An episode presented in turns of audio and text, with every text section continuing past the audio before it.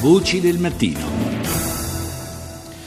Il grande appuntamento di sabato scorso con la celebrazione dei 60 anni dei trattati di Roma, per il quale è stato mobilitato un eh, grande apparato di sicurezza, è trascorso fortunatamente in modo sereno. Ma il timore di attentati in Europa resta alto. Sullo sfondo c'è la minaccia rappresentata dal eh, ritorno dei cosiddetti foreign fighters. In primo piano invece i singoli, spesso autoradicalizzati, che danno luogo ad azioni imprevedibili come quella recentissima di Londra.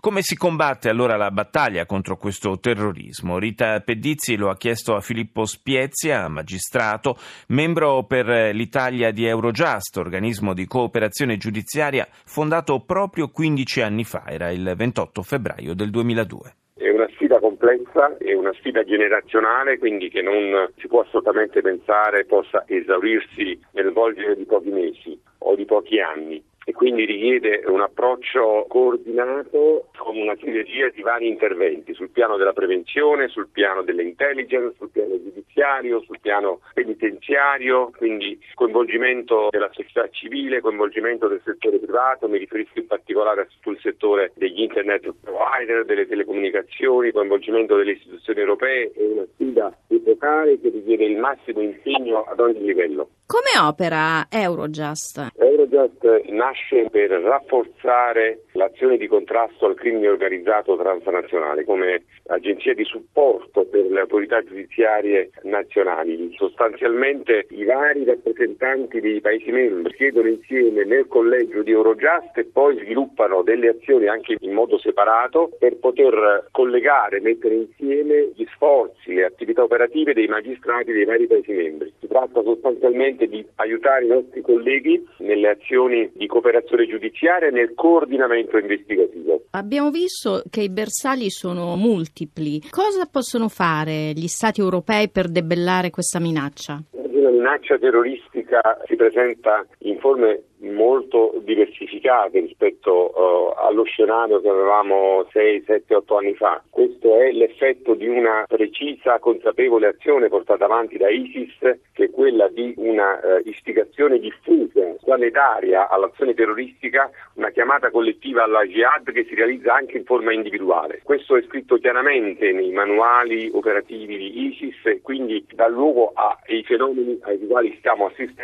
dei lupi solitari da un lato, e dall'altro alla minaccia dei foreign fighter persone radicalizzate che oggi rientrano dagli scenari, dai teatri di guerra, quindi da un lato c'è l'esigenza di adeguare la risposta sanzionatoria alla mutata minaccia, ma dall'altro c'è l'esigenza di incrementare tantissimo lo scambio informativo. Nella misura in cui c'è questa frammentazione, questo accresce ovviamente l'esigenza di un dialogo fortissimo tra tutti gli operatori, tra l'intelligence, tra la polizia giudiziaria, le magistrature. Eurojust dà un contributo in questa direzione e lo stiamo facendo in maniera sempre più concreta. Abbiamo istituito un network che è in grado diciamo, di supportare nell'immediatezza in caso di attacco terroristico tutte le magistrature europee impegnate in prima linea nella conduzione delle indagini. Questo non basta ancora. L'ulteriore passaggio, ed è quello che si sta realizzando a livello di Unione Europea, è la integrazione tra le banche dati. In altri termini è necessario che quando si procede ad una ricerca in banca dati in una banca dati europea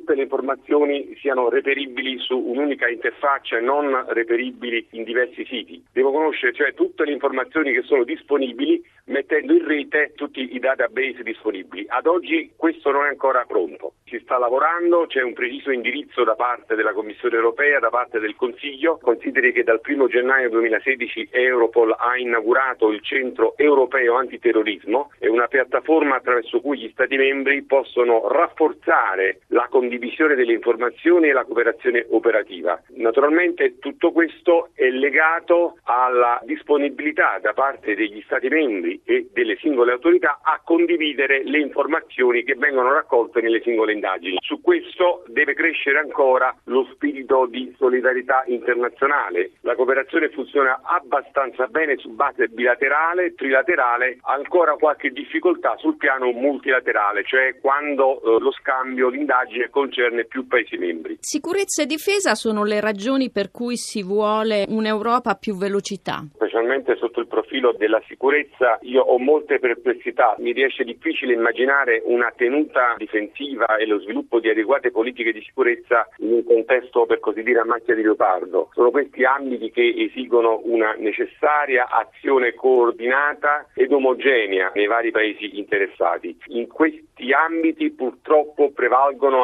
ancora forti istanze di sovranità nazionale che non si conciliano a mio avviso con le caratteristiche di transnazionalità che oggi stiamo affrontando in termini di minacce portate nei nostri contesti quotidiani.